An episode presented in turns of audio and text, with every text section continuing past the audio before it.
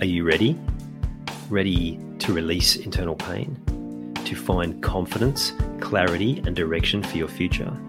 To live a life of meaning, fulfillment, and contribution? To trust your intuition again, but something's been holding you back? You've come to the right place. Welcome. I'm Ian Hawkins, the host and founder of the Grief Code podcast. Together, let's heal your unresolved or unknown grief by unlocking your grief code. As you tune in to each episode, you will receive insight into your own grief, how to eliminate it, and what to do next. Before we start, I have one request. If any new insights or awareness land with you during this episode, please send me an email at info at ianhawkinscoaching.com and let me know what you found. I know the power of this work and I love to hear the impact these conversations have. Okay, let's get into it. The way you are living is literally killing you. It's happening gradually, so most of you barely notice. Or rather, you're ignoring the signs but there's also part of you that is all too familiar with those signs. You're, you're eroding your health from the inside out. And it happens gradually. So you don't notice it after a day, after a week, after even a month, sometimes a year. But then suddenly you find yourself in this place physically and as a result mentally that you just don't want to be. It's the constant negativity, repeating the stories you tell yourself, cutting yourself down. And then you turn to those coping mechanisms, which you might uh, try and thinly disguise as relaxing or switching off. But they don't really help you recognize the signs. You'll have pain that wasn't there before, pain that shouldn't be there, lack of presence with your family. Sometimes it just feels like you're a zombie, right? You look back at moments with them and you go, man, there was people speaking to me there. I didn't even realize. I didn't actually allow whatever they were saying to process. I missed an opportunity. And so you feel more disconnected and alone than you ever have. It's time for change, though, and you know it.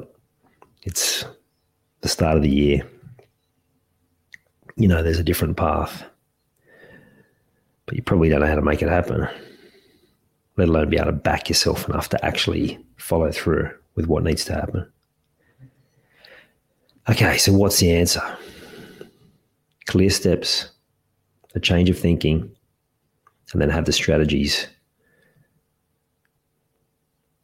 in place so you know how to deal with whatever life throws at you. And when you have those in place, all those things, the steps, the thinking, the strategies, change becomes a simple process to follow rather than it being about I don't know where to start, it's so hard. It's like it's it's not easy, I'll say that, but it's simple when you have a process to follow. So last year I made a point of catching up with clients that I'd worked with previously. Some of you listening may have have uh, been one of them, and I did so because I love to hear how they've progressed. I still have coaches, coaches.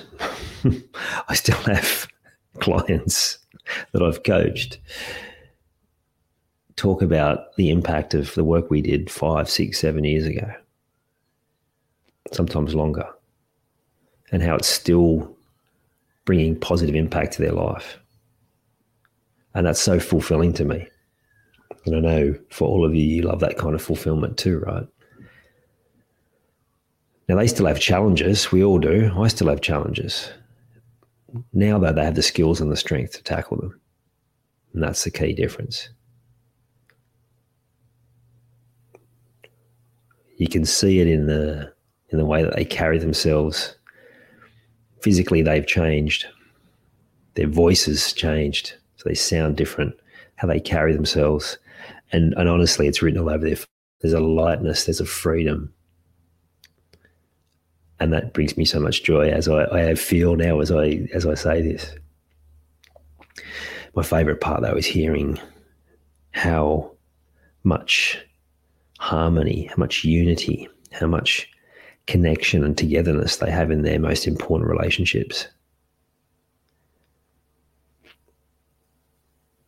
Because that's what we want, right?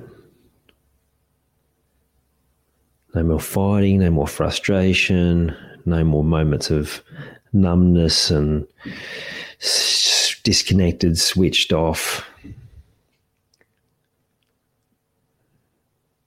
But that connection, deep connection, unity, working together. So, when's the best time to make change? There's a Chinese Chinese proverb that talks about uh, when's the best time to plant plant a tree. Twenty years ago. When's the second best time? Today, and change is the same. And plenty, if not all, my clients go, "Man, I wish I'd done this years ago." So, if you know it's time to change, there's no point looking at what you could have and should have done. They don't get you anywhere. By looking back at the past and thinking about moments where you maybe should have taken action, it's about changing today. Take the first step, whatever that is for you. You'll never be you'll never be in a place of regret about taking those steps. You'll always be grateful. Always. Get started. I hope you enjoyed this episode of the Grief Code podcast. Thank you so much for listening. Please share it with a friend or family member that you know would benefit from hearing it too. If you are truly ready to heal your unresolved or unknown grief, let's chat.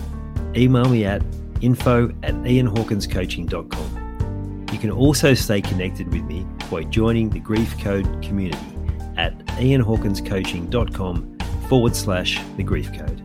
And remember, so that I can help even more people to heal, please subscribe and leave a review on your favorite podcast platform.